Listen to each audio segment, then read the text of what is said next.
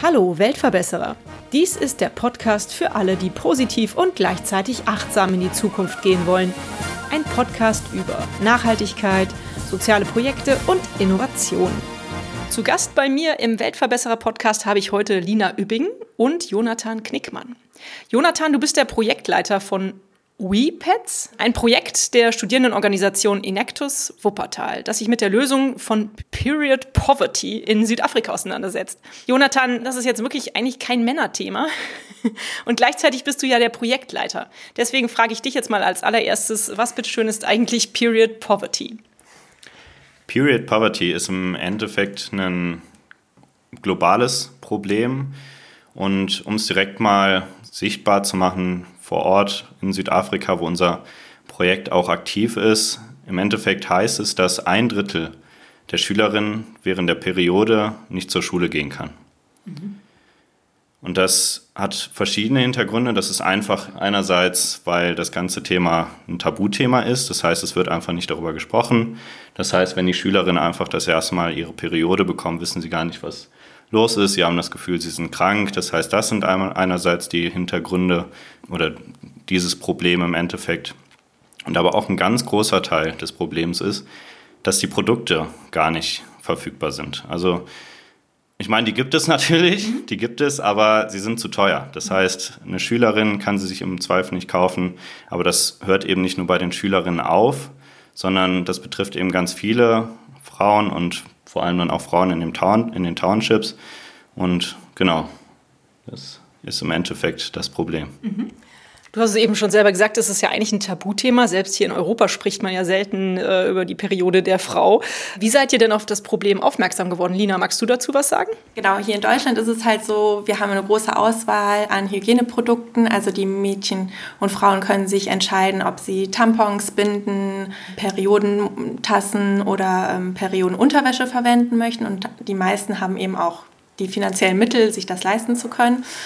Und wir starten immer ganz gerne mit der Frage, wenn wir unser Projekt vorstellen, wie würde euer Leben aussehen, wenn ihr 25 Prozent weniger Bildung erfahren hättet? Weil das ist in Südafrika eben der Fall oder teilweise der Fall, dass die Mädchen während ihrer Periode sich auch schämen teilweise, dann nicht zur Schule gehen und so eben einen Bildungsnachteil haben gegenüber den äh, Männern. Aktuell werden äh, viele alte, viel alte Kleidung, Socken oder auch Zeitungen verwendet, was auch richtig gefährlich sein kann. Also die Infektionsgefahr ist super hoch und es können auch allergische Reaktionen hervorgerufen werden. Hm. Ja, verstehe. Ja, vielleicht nochmal, Jonathan, wie seid ihr denn auf das Problem aufmerksam geworden? Du hast ja eben selber gesagt, es ist eigentlich eher ein Tabuthema, man spricht da nicht so drüber. Wie kommt man da drauf, dass man da helfen könnte? Tatsächlich im Endeffekt ein bisschen Zufall. Und zwar 2018 waren wir mit einem Uniseminar vor Ort in Südafrika, haben mit einer Non-Profit-Organisation zusammengearbeitet, die super viele tolle Projekte hat, die aber alle rein spendenbasiert waren. Und ja, vor allem waren wir wirtschaftswissenschaftliche Studierende. Und deshalb so der Gedanke, ja, das sind so tolle Projekte, die wollen wir langfristig auf, also wollen wir bei unterstützen, dass diese sich langfristig auch halten können, ohne jetzt auf Spenden angewiesen zu sein. Denn in der Vergangenheit war es dann häufig so, dass wenn dann ein großer Spender vor allem dann eben dann irgendwann abspringt, dass damit dann auch das Projekt stirbt. Und dann durch Zufall haben wir in dem Township vor Ort auch drei junge Männer, Freunde kennengelernt, die aus dem Township selbst kommen, aber studiert haben und jetzt der Community etwas zurückgeben möchten. Und genau das machen sie, indem sie in die Schulen gehen, über das Thema Menstruation, Periode aufklären, eben den Schülerinnen sagen, das ist was ganz Normales, also wir waren da auch mal bei. Das ist einfach großartig, wie die drei das machen. Eine richtige Inspiration, mhm. äh, die drei zu erleben. Und das machen sie aber bislang auch rein spendenbasiert. Und genau da war wieder der gleiche Gedanke, das ist so ein tolles Projekt. Und es sollte doch, also da muss es doch irgendwas geben, dass das Ganze sich auch selbst trägt, damit das Ganze auch noch viel mehr Menschen erreicht. Weil ich meine, Spenden, das ist auch immer so ein bisschen limitiert. Und deshalb war da auch wieder der Gedanke, wie können wir das Ganze wirklich nachhaltig ähm, aufstellen. Und zwar nachhaltig aus zwei Perspektiven. Einmal finanziell, dass ich das Ganze selbst tragen kann Und auf der anderen Seite dann aber auch, dass die Binden dann nicht mehr die klassischen Wegwerfbinden sind und damit auch wieder eine Menge an Plastikmüll äh, verursachen, sondern eben biologisch abbaubar sind. Mhm. Super, das finde ich ja klasse. Das hört sich ja richtig gut an. Seit wann gibt es das dann also? Also wie gesagt, gestartet ist das Ganze 2018 in mhm. Südafrika. Das Team, wie es jetzt besteht, war nicht das Team, was damals vor Ort war. Also ein paar haben das Team im Nachhinein verlassen, ein paar sind dazugekommen. Ich beispielsweise bin erst seit einem Jahr, also seit 2019 dabei. Aber die Gründung, also beziehungsweise das Projekt wurde eigentlich, nachdem die Gruppe damals aus Südafrika wiederkam, auch so weitergeführt. Mhm. Wie genau macht ihr das? Also habt ihr jetzt irgendwie da eine kleine Fabrik vor Ort, wo diese ökologisch nachhaltigen Binden produziert werden? Oder wie habe ich mir das vorzustellen? Ganz genau, das ist im Endeffekt der nächste Schritt, der jetzt kommt. Denn seit 2018 haben wir unglaublich viel ausprobiert. Im ersten Schritt haben wir auch erstmal beispielsweise Stoffbinden ausprobiert, weil der Gedanke, die sind ja noch ökologischer, die kann ich waschen. Aber da sind wir genau dann auf dieses, dieses Tabuthema-Problem im Endeffekt gestoßen, weil ich muss sie erstmal ja eben waschen. Das heißt, ich muss sie mit irgendwie der normalen Wäsche ja, in, in Verbindung bringen. Da habe ich direkt zwei Probleme. So überhaupt erstmal so dieses Blut, I, ekelhaft. Mhm. Und auf der anderen Seite aber auch, ja, dann sehen es aber auch die Männer. Da muss ich es auch trocknen. Spätestens da sehen es dann die Männer. Also da ist einfach noch eine viel, viel größere Hürde. Das heißt, das ist so erstmal auch in der Anfangsphase gewesen. Und dann ja, sind wir tatsächlich auch durch Zufall so ein bisschen da drauf gekommen. Bei den Oscars, ich weiß nicht, ob es dann 2019, 2018 ist, gab es einen Film, Period End of Sentence, die im Endeffekt von einem Mann in Indien er erzählt, der genau eben so eine Maschine entwickelt hat, mit der dann Frauen im Township die Binden selbst herstellen können und dann auch selbst vertreiben können. Und genau das, diese Binden haben wir dann auch äh, jetzt im März im Februar, Februar, März in Südafrika getestet. Und das ist genau das, wo wir jetzt gerade sind. Wir haben äh, die Binden getestet und da wissen wir, dass das ist jetzt eben ein Produkt, das äh, funktioniert. Und ähm, im nächsten Schritt kommt dann jetzt genau die Maschine nach Südafrika. Cool. Und dann geht es richtig los. Stimmt es, dass ihr dann auch mit dem Inder, der das äh, damals in Indien anscheinend entwickelt hat, in Kontakt getreten seid und eine Kooperation äh, mittlerweile habt? Genau, Jonathan war sogar in Indien vor Ort bei ihm, hat sich die Maschine zeigen lassen und die Produktion. Und seitdem stehen wir eigentlich in sehr engen Kontakt auch mit ihm. Und er ist da auch nicht so, dass er irgendwelche Rechte einfordert oder so. Er möchte das Problem wirklich bekämpfen und ist total gewillt, uns da weiter Informat mit Informationen zu versorgen. Hört sich gut an. Wie war das äh, vor Ort in Indien, Jonathan? Das ist ja total spannend. Erst Afrika, dann Indien. Du hast ja schon unglaublich viel erlebt dadurch das Projekt, oder? Ganz genau. Also das Projekt hat auch mir persönlich schon unglaublich äh, viel gebracht, uns als Team auch unglaublich weitergebracht und wir selbst wachsen da auch jedes Mal wieder dran. Also es ist ja nicht nur so, dass man selbst im Endeffekt äh, was gibt, sondern vielmehr ist es, dass man selbst was vor allem auch dadurch bekommt. Und unser Glück ist im Endeffekt, dass wir vor allem unglaublich starke Partner haben. Ähm, in Südafrika unser ganz zentraler Partner kommt selbst aus Indien und das war tatsächlich so ein bisschen der Zufall, weshalb dann unser Partner aus Südafrika noch sein Netzwerk in Indien hat spielen lassen, sodass wir genau diesen Kontakt überhaupt erst äh, hinbekommen haben und dann war Indien einfach eine unglaubliche Erfahrung, diese Maschine äh, live und in Farbe zu sehen, wie sie dann tatsächlich betrieben wird, aber vor allem auch den Erfinder dieser ganzen Idee äh, dann auch kennenzulernen, unglaublich inspirierend. Schön. Super. Kannst du ein bisschen erklären, wie die Maschine funktioniert oder ist das schwierig? Man sieht nur, was reinkommt und wieder rauskommt, oder? Und wenn, was kommt rein? Nee, genau, das ist tatsächlich das Schöne an dieser Maschine, denn um einfach so den Hintergrund zu erzählen, also Normalerweise werden Binden auf so millionenteuren Maschinen gefertigt. Da ist es genauso, wie du es gerade gesagt hast. Da kommt vorne was rein, da kommt irgendwo zwischendrin was rein und dann kommt hinten eine Binde raus. Und der Erfinder ist im Endeffekt genau hingegangen und hat sich so eine Maschine mal angeschaut, geschaut, was sind eigentlich die einzelnen Schritte.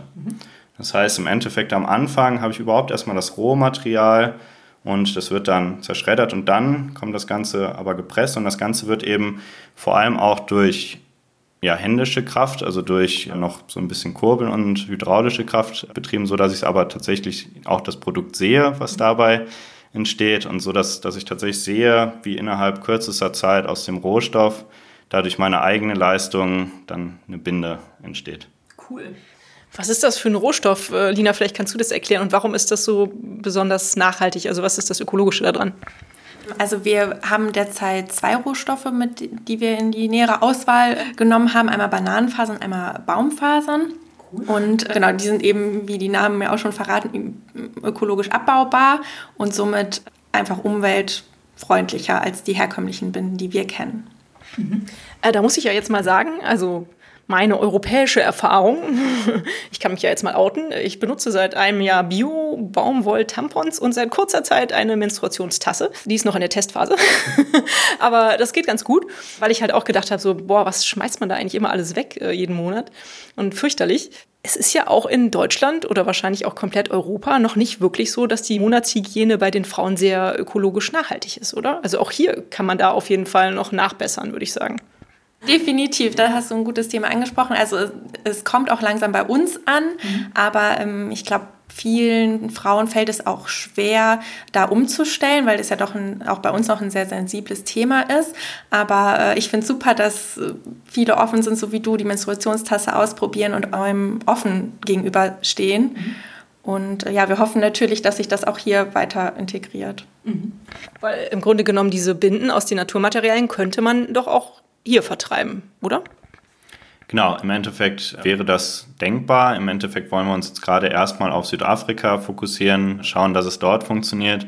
Und ich meine, hier gibt es ja auch bereits einige Hersteller, die, die jetzt nicht gerade Bananenfasern oder vielleicht Baumfasern verwenden, aber zum Beispiel auch Bio-Baumwolle, was ja auch eben schon, schon eine sehr gute Lösung ist und wo wir im Endeffekt ja auch so ein bisschen die Inspiration herbekommen von diesen erfolgreichen Startups, die es ja auch gerade in dieser in dem Bereich in Deutschland gibt, die momentan auch gerade dabei sind in Deutschland das Thema zu enttabuisieren und das wollen wir dann eben nicht nur mehr in Deutschland, sondern eben dann auch vor Ort mit den Partnern in Südafrika machen. Mhm. Super, hört sich gut an. Ein immer sehr wichtiger Punkt ist die Finanzierung. Du hast schon gesagt, am Anfang haben sich die Projekte vor Ort hauptsächlich durch Spenden finanziert. Was ist euer Konzept? Wie viel kostet das Ganze zu produzieren? Wie finanziert ihr euch? Genau, jetzt kommt erstmal die Ironie des Ganzen. auch wir brauchen natürlich Startkapital. Das Ganze haben wir auch durch Spenden äh, vor allem eingeworben und zum Teil eben auch durch Wettbewerbe, an denen wir teilgenommen. Aber auch da eben genau durch Spenden, um auch da nochmal zu schauen, wie ist eigentlich hier so die Resonanz in Deutschland äh, zu dem Thema. Und da haben wir unglaublich viel, nicht nur eben in finanzieller Hinsicht, auch ja, erleben und lernen können, sondern gerade so eine Spendenkampagne hat uns da auch einfach viel weitergebracht, um aber genau jetzt auf deine Frage zu kommen, wie finanziert sich das Ganze?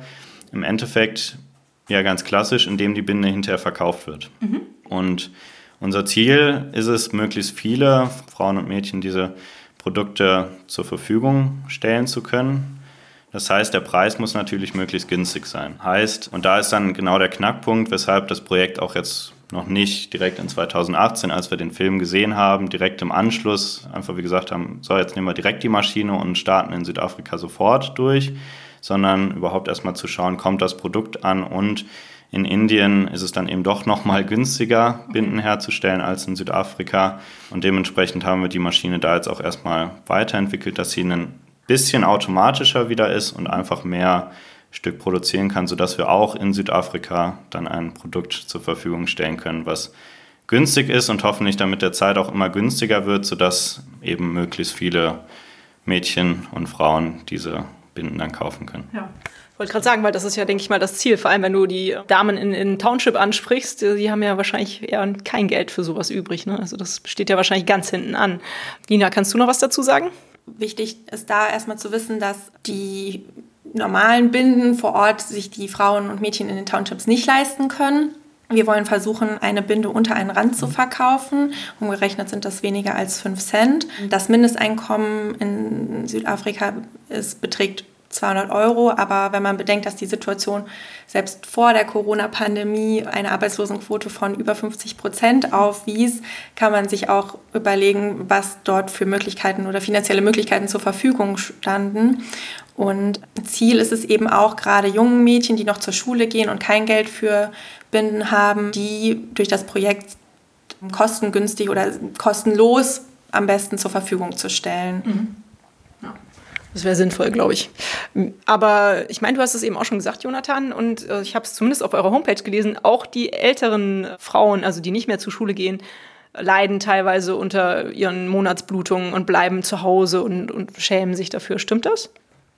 Ja, absolut. Also das haben wir auch bei dem Testlauf jetzt im März nochmal ganz besonders feststellen können. Da sind wir vor Ort äh, hingegangen, haben 3500 Binden insgesamt getestet, 80 Teilnehmerinnen, die daran teilgenommen haben, ebenso durch Altersgruppen im Endeffekt durchweg, also wirklich von den Schülerinnen bis eben auch ja, ältere Frauen. Und das war eine unglaubliche Erfahrung, da den, den ganz offenen Austausch äh, zu treten, die dann eben auch ganz offen erzählt haben, dass auch sie immer wieder tatsächlich eben zum Teil einfach irgendeinen Lappen aus der Küche nehmen, der im Zweifel dann dreckig ist, weil es eben gerade nichts anderes gibt und gerade diese Frauen dann ja auch, wenn sie dann im Zweifel ja auch Kinder haben, nicht dann für sich das Geld ausgeben wollen, sondern dann eben auch eher für die Kinder und dann an sich selbst sparen. Und deshalb da genau der Gedanke, möglichst günstig diese Binden zur Verfügung stellen zu können. Ja. Nun hast du auch schon, das kommt mir gerade wieder in Gedanken, erzählt, äh, der Gründer in Indien ist ja ein Mann. In Afrika hattet ihr die, die Studenten, die aufgeklärt haben, das waren doch auch Jungs, oder? Und du bist jetzt auch ein Mann, du bist der Projektleiter. Ist ja eigentlich lustig, dass sich so viele Männer für dieses Frauenthema engagieren. Oder sehe das nur ich so? Aus meiner Sicht ist es tatsächlich kein Frauenthema, okay. sondern es ist ein Thema, was eben alle angeht. Mhm. Denn im Endeffekt ist das Problem ja viel größer. Also ja. das Problem, was dahinter steht, ist ja ein gesellschaftliches, dass es überhaupt dieses, dass es überhaupt ein Tabuthema ist, dass mhm. Frauen und Mädchen das Problem haben, dass, ich meine, um bei diesen Stoffbinden zu bleiben, die wir ursprünglich mal getestet haben, weshalb diese nicht funktionieren, dass Frauen Angst haben, dass Männer wissen, dass sie Darmhygieneartikel verwenden. Also das ist ja so absurd. Mhm. Also ich mag es mir tatsächlich gar nicht vorstellen und ähm, das möchte ich eben, dass niemand auf der Welt genau so eine solche ja, Sorgen oder Ängste sogar vor so, davor haben muss, vor etwas, was absolut normal ist. Mhm. Und deshalb sehe ich tatsächlich, das ist kein Frauenthema, sondern das geht tatsächlich jeden und jede an. Ja. Wahrscheinlich ist es dann sogar auch ganz schön für die Mädchen in Afrika zu sehen, dass ihr als Männer da ganz offen mit umgeht und überhaupt keine Scheu vor dem Thema habt. Vielleicht ist das dann ja auch so eine Art ähm, ja, Vorbildfunktion, dass ihr halt sagt, so hier, ich bin ein Typ, aber ich habe überhaupt gar kein Problem darüber zu reden. Ist zumindest die Hoffnung. Also ja. vor dem Testlauf hatte ich auch genau die Sorge, wie ist es jetzt, wenn ich jetzt auch mit, äh, mit den Mädchen und den Frauen spreche, ist es vielleicht komisch. Deshalb hatte ich auch vorab äh, eben mit den Partnern auch von der, wir testen das eben parallel, äh, gemeinsam mit auch einer Non-Profit-Organisation vor Ort, die dann sehr gut im Township auch vernetzt ist. Und Deshalb habe ich dann erstmal auch dort mit den Frauen gesprochen, sollte es vielleicht besser eine Frau machen, um genau, dass wir möglichst auch offenes Feedback bekommen. Aber das Feedback war unglaublich positiv und genauso, wie du es gerade gesagt hast, sie fanden es echt toll, da ganz offen drüber reden zu können. Mhm. Nun seid ihr ja im Moment in Südafrika, richtig? Wahrscheinlich in, in Kapstadt, Johannesburg oder in beiden Städten? Oder wäre vielleicht auch die Option, euch noch ein bisschen mehr in Afrika auszubreiten, weil es gibt ja auch andere Länder, die mit Sicherheit die gleichen Probleme haben da unten in Afrika. Genau, also im Moment sind wir im, im Township Kalicha in der Nähe von Kapstadt. Mhm. Aber natürlich, wenn wir merken, dass dort unser Projekt äh, ins Laufen kommt und sich womöglich auch selber trägt, dann ist unsere Vision oder unser Ziel natürlich auch, das mal auszubreiten. Aber ähm, vorerst wollen wir uns eben auf den Township Kalicha fokussieren. Mhm.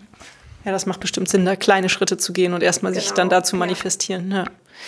Okay, was habt ihr denn so für ein Feedback bekommen? Einmal vielleicht vor Ort von den Leuten, von den Mädchen, von den Frauen, vielleicht aber auch jetzt hier vom Inectus-Verein, hier von euren Freunden vor Ort. Was, was hört ihr so für ein Feedback?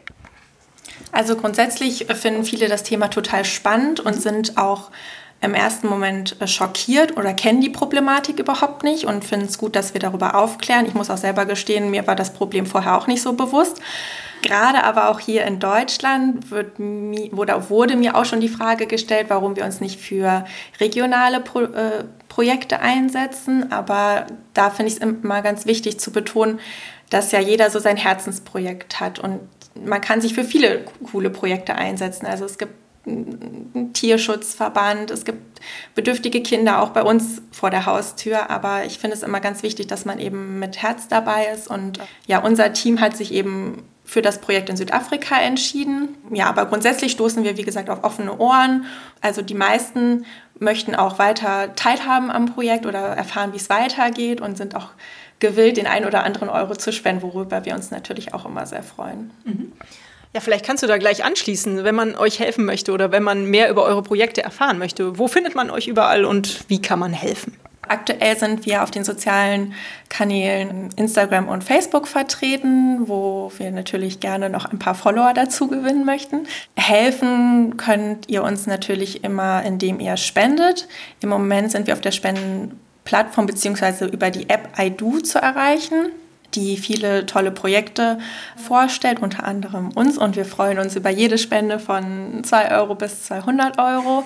Aber ansonsten freuen wir uns auch immer, wenn wir in den Austausch gehen können mit jedem. Also wenn ihr das hört und noch eine Idee habt, wie wir uns besser aufstellen können, dann schreibt uns gerne per Mail oder auf den sozialen Medien. Und ansonsten ist natürlich auch immer gut, das Thema, wenn ihr jetzt zum ersten Mal davon erfahren habt, weiter in die Welt hinauszutragen oder über das Problem einfach zu sprechen, damit es eben zum einen enttabuisiert wird, aber auch einfach weiter verbreitet wird oder aufgeklärt wird, dass es das Problem überhaupt gibt. Mhm. Das habe ich zum Beispiel schon sehr gut getan in den letzten Wochen, weil ich habe irgendwie allen Leuten erzählt, ja, nächste Woche habe ich wieder ein Interview mit Inactus und für den Weltverbesserer-Podcast. Da geht es um Period Poverty. Und dann alle so, was? Was? Wie bitte? Und dann habe ich das erstmal erklärt. Also die wenigsten wussten das. Also ich glaube von, ich habe es vielleicht jetzt irgendwie 10, 20 Leuten so in meinem Umfeld erzählt und davon wussten es vielleicht zwei, dass es diese Problematik überhaupt gibt. Ne? Also die meisten konnten es sich natürlich vorstellen und nachvollziehen, aber das, also dass das Problem da ist, wusste eigentlich keiner. Insofern sehr spannend, auch sozusagen eine Art Umfrage, die ich gemacht habe für euch. ja, ihr Lieben, wir haben ja immer noch diese blöde Corona-Zeit. Das ist ja noch nicht vorbei. Wer weiß, wann es jemals vorbei sein wird. Ich habe eh immer schon die Frage gestellt nach der größten Herausforderung, vor der ihr mit eurem Projekt steht. Aber vielleicht ist es ja tatsächlich Corona. Ich denke, ihr könnt ja im Moment zum Beispiel nicht reisen.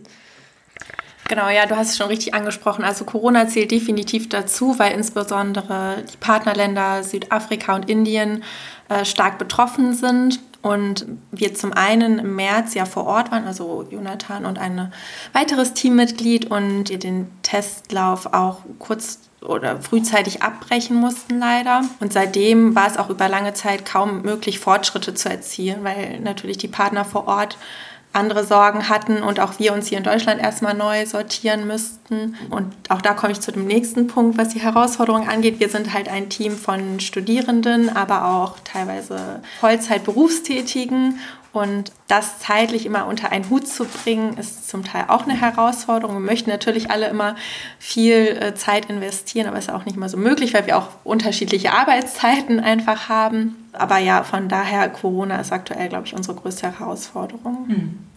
Was arbeitet ihr denn eigentlich? Ihr arbeitet beide schon, richtig? Ja, genau, tatsächlich. Also ich bin gleichzeitig Gründungsberater, eben mit dem Fokus auch auf Nachhaltigkeit in Wuppertal. Schön und zwar genau, bauen wir da jetzt gerade ein Startup Center auch auf, äh, was dann eben vor allem auch für die Studierenden, Mitarbeitenden und Absolventinnen äh, der Universität äh, dienen soll, um eben auch tatsächlich die Anzahl der Ausgründungen von der Universität zu erhöhen und vor allem auch eben genau mit dem Fokus auf Nachhaltigkeit. Schön. Ja, dann kannst du mir ja auch mal ein paar von deinen neuen Gründern gerne schicken, dass ich die interviewe. Würde mich sehr freuen. Und du, Lina, was machst du? Ich arbeite im Bereich Öffentlichkeitsarbeit und Marketing bei einem Wirtschaftsförderer bei der Bürgschaftsbank NRW. Das heißt, wir bürgen für Kredite von kleinen und mittelständischen Unternehmen. Und ja, da lerne ich auch immer ganz viele spannende Start-up-Ideen kennen und darf die dann auch oft begleiten und vorstellen. Ja. Super spannend. Also dann befruchten eure Berufe auch das äh, Hobby und also sie befruchten sich gegenseitig sozusagen. Ne? Ihr lernt von den WePads für eure Arbeit und andersrum, denke ich mal, oder? Das ist eigentlich echt ganz toll. Ja, definitiv. Ja. Also das ist auch mit einer der Punkte gewesen, weshalb ich überhaupt ähm, so ein bisschen auch an der Uni und genau in diese Richtung auch gegangen mhm. bin. Ich kam ursprünglich auch eher aus dem Innovationsmanagement von einem Konzern und dann aber unter anderem durch WePads bin ich dann tatsächlich auch immer mehr in, in dieses Thema Startup-Welt gekommen und dadurch dann auch genau in diese Richtung mehr, mehr noch gegangen. Klasse. Finde ich aber gut, dass ihr trotzdem euch weiterhin so ehrenamtlich engagiert. Also ich dachte jetzt, vielleicht seid ihr ja auch nur Studenten. Also irgendwie klang es dann jetzt so an, oh, wir kommen von der Arbeit. Ich so, okay, komisch. Seitdem weiß ich das. Aber äh, viele von Inectus sind ja eigentlich Studierende, die sich engagieren. Also toll, dass ihr das immer noch weiter fortführt, jetzt wo ihr arbeitet. Ganz klasse. Was ist denn euer großes Ziel oder eure große Vision? Ist es, ganz Afrika mit nachhaltigen Monatsbinden zu versorgen? Im Endeffekt ist die Vision tatsächlich sogar noch größer. Okay. Und zwar die Unabhängigkeit der Frauen in, in Afrika zu stärken. Mhm. Und genau das ist im Endeffekt, die Binden zu bereitzustellen, ist im Endeffekt ein Instrument dafür. Aber das Ganze umfasst mehr. Also im Endeffekt, dass im Township Arbeitsplätze geschaffen werden für die Frauen, also sie im Endeffekt selbst die Binden herstellen können und verkaufen können.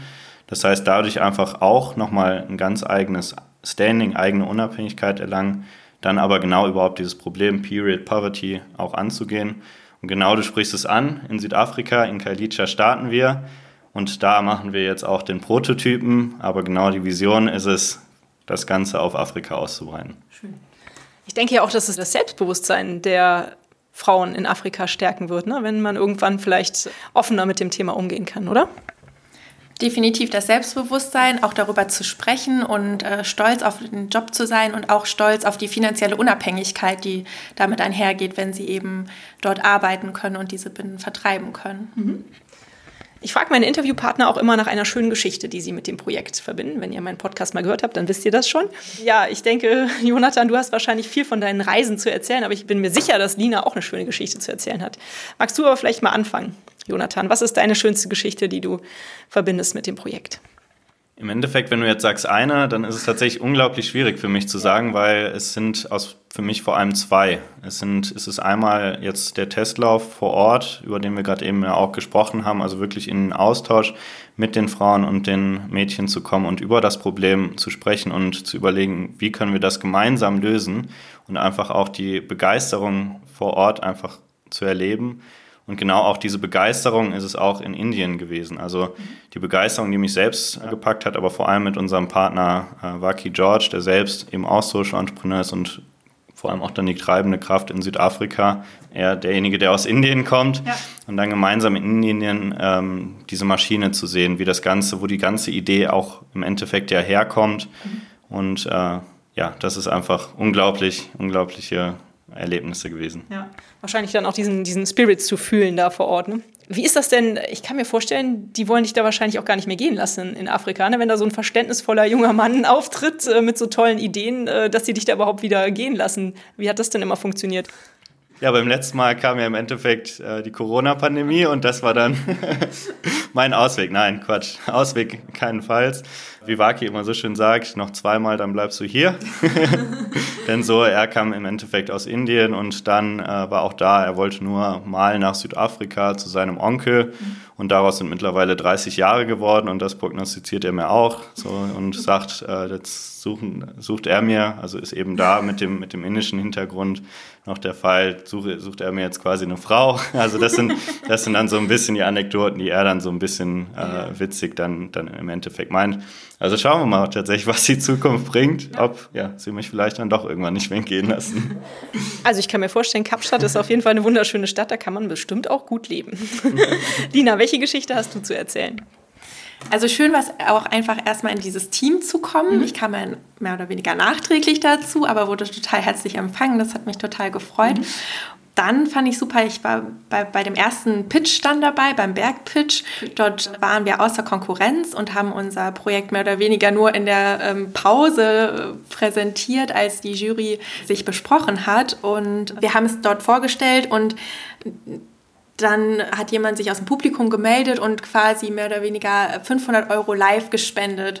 Und wow. das für, war für mich so ein richtiger Gänsehautmoment und man hat gemerkt, okay, das es kommt was bei den Leuten an und hier muss einfach noch viel mehr Aufklärung betrieben werden und über das Projekt berichtet werden und dann sind die Menschen auch gewillt zu helfen und das war für mich so ein total schöner Moment und der hat es auch nochmal bestärkt, weiter an dem Projekt zu arbeiten und festzuhalten. Ja, klasse. Ja, das ist ja wirklich toll. Schön.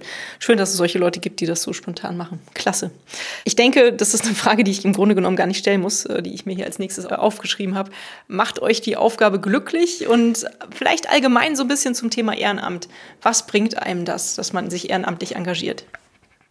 Glücklich, definitiv, klar, ja, genau, auf jeden Fall, äh, wollt, ja. definitiv, ja. genau, jetzt gerade ist es im Endeffekt Ehrenamt. Und das Ziel ist es ja aber auch, das Ganze nicht nur als Projekt zu betreiben, sondern idealerweise auch, gerade wenn es dann auch um die ja, um diese ganze Expansion geht, dann wird das Ganze auch nochmal komplexer. Und da was zu schaffen, auch da wieder der Gedanke finanziell, dass sich das Ganze auch eigenständig dann erträgt. Das wieder ein bisschen die Vision, aber genau Ehrenamt. Ich glaube, ich habe es ganz am Anfang mal gesagt. Es ist weniger das, was wir irgendwem geben auf der Welt, sondern vielmehr, was, was man selbst da, dadurch bekommt. Ja. Äh, denn ich glaube, davon muss man sich lösen. Im Endeffekt klar, auch in Südafrika könnten die Probleme alle alleine gelöst werden. Da ist so unglaublich viel Wissen, unglaublich viel Engagement, selbst auch, also in Südafrika, in Indien, überall. Also ich meine, Indien ist ja das beste Beispiel, da kommt ja die Idee überhaupt erst her. Mhm.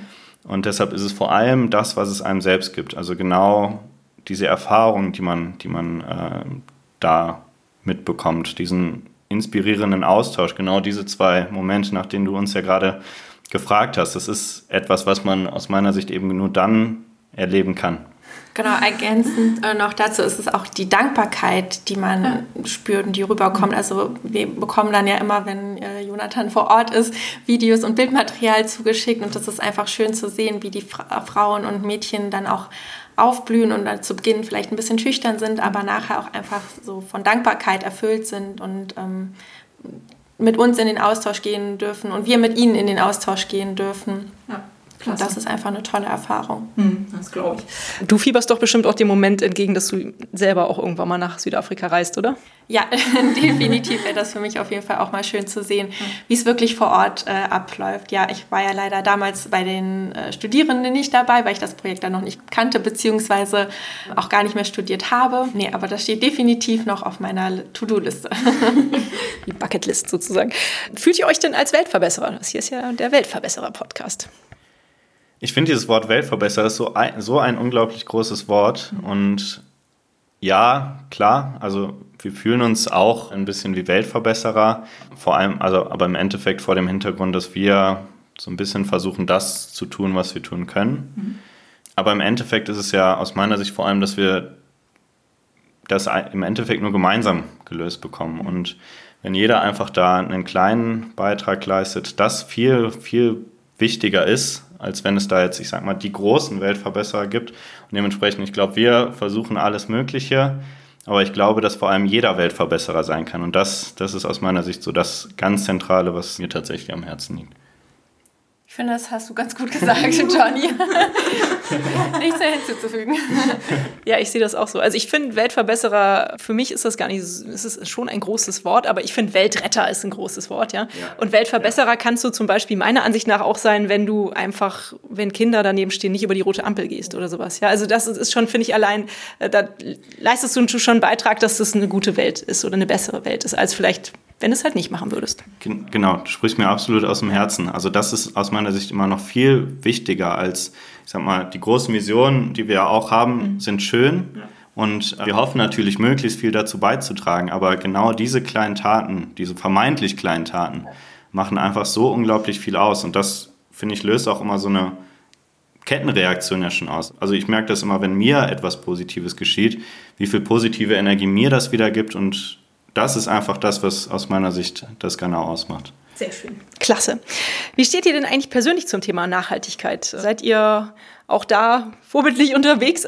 Also unser ganzes Team ist, glaube ich, sehr bemüht, nachhaltig zu leben. Also viele studieren oder haben auch Sustainability Management an der Uni Wuppertal studiert.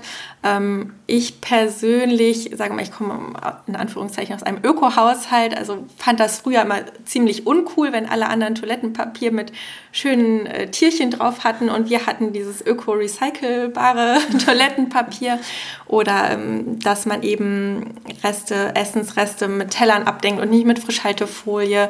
Und dann finde ich es einfach wichtig, auch was du eben erwähnt hast, dass man für sich festlegt, was kann ich im Alltag umsetzen. Also ich kann meinen Jutebeutel mit zum Einkauf nehmen, natürlich versuchen, in Unverpacktläden einzukaufen oder äh, loses Obst und Gemüse zu kaufen, Wege mit dem Fahrrad zu bestreiten oder mit öffentlichen Verkehrsmitteln. Aber ich glaube, auch gerade bei uns im Team sind wir da total, äh, also es wird keiner verurteilt, wenn man nicht 100 Prozent danach lebt. Und das ist, glaube ich, auch das Schöne und muss auch so sein, denn keiner kann zu 100 Prozent alles umsetzen. Und wenn einfach jeder für sich schaut, was er in seinem Leben umsetzen kann, ist schon das ein Stück weit äh, oder ein gutes Stück in Richtung Nachhaltigkeit für uns alle.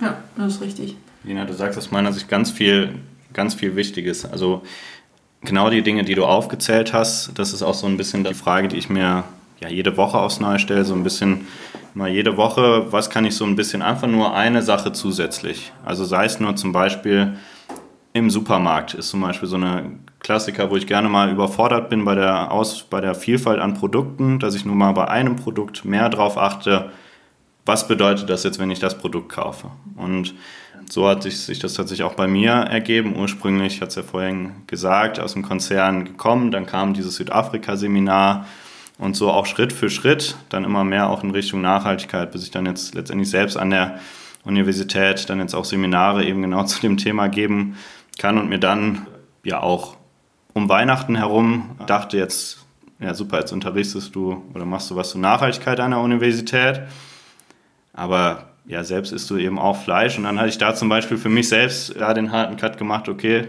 kannst nicht immer nur selbst davon erzählen, sondern deshalb ist es zum Beispiel bei mir jetzt gerade, so ich sag mal, das Größte, was auch immer noch, immer noch ein bisschen schwierig ist, ist eben das mit dem veganen Lebensstil. Okay. Richtig direkt vegan oder vegetarisch erstmal? Ich habe mir gedacht, wenn dann direkt ganz richtig. Und wenn, dann äh, tatsächlich mal Käse vom Demeterhof, also wo meine große Schwester eben auch arbeitet, wo ich genau weiß, wo cool. es herkommt. Und genau das ist, wenn da mal so ein bisschen der Luxus, den ich mir dann gönne. Denn auch da im Endeffekt, äh, Lina sagt es ja, es kommt nicht darauf an, dass wir alle perfekt sind, sondern vielmehr darauf, dass jeder so ein bisschen einfach versucht, seinen Beitrag zu leisten. Wir sind schon am Ende des Podcasts angekommen. Meine letzte Frage geht immer um einen Buchtipp, weil ich selber gerne lese. Was habt ihr denn so auf Lager an Büchern, die ihr empfehlen könnt oder die vielleicht auf eurer To-Read-Liste draufstehen? Wer möchte anfangen? Genau, das, was ich tatsächlich vorbereitet habe, was jetzt hier auch gerade vor uns liegt, äh, das Buch Mutige Menschen von Christian Nürnberger. Das hat mich tatsächlich schon ganz früh ja, inspiriert, weil da einfach Biografien von super inspirierenden Persönlichkeiten auch drin sind. Wir hatten gerade mal eben reingeschaut, zum mhm. Beispiel Alice Schwarzer auch. Aber dann haben wir gerade im Gespräch auch nochmal festgestellt, ein Buch, was mich tatsächlich extrem in der letzten Zeit auch beeinflusst hat, ist das Buch Wir sind das Klima von äh, Jonathan Safran. Mhm. Und genau, dann haben wir aber vor allem auch noch ein gemeinsames Buch, wie wir vorhin festgestellt haben.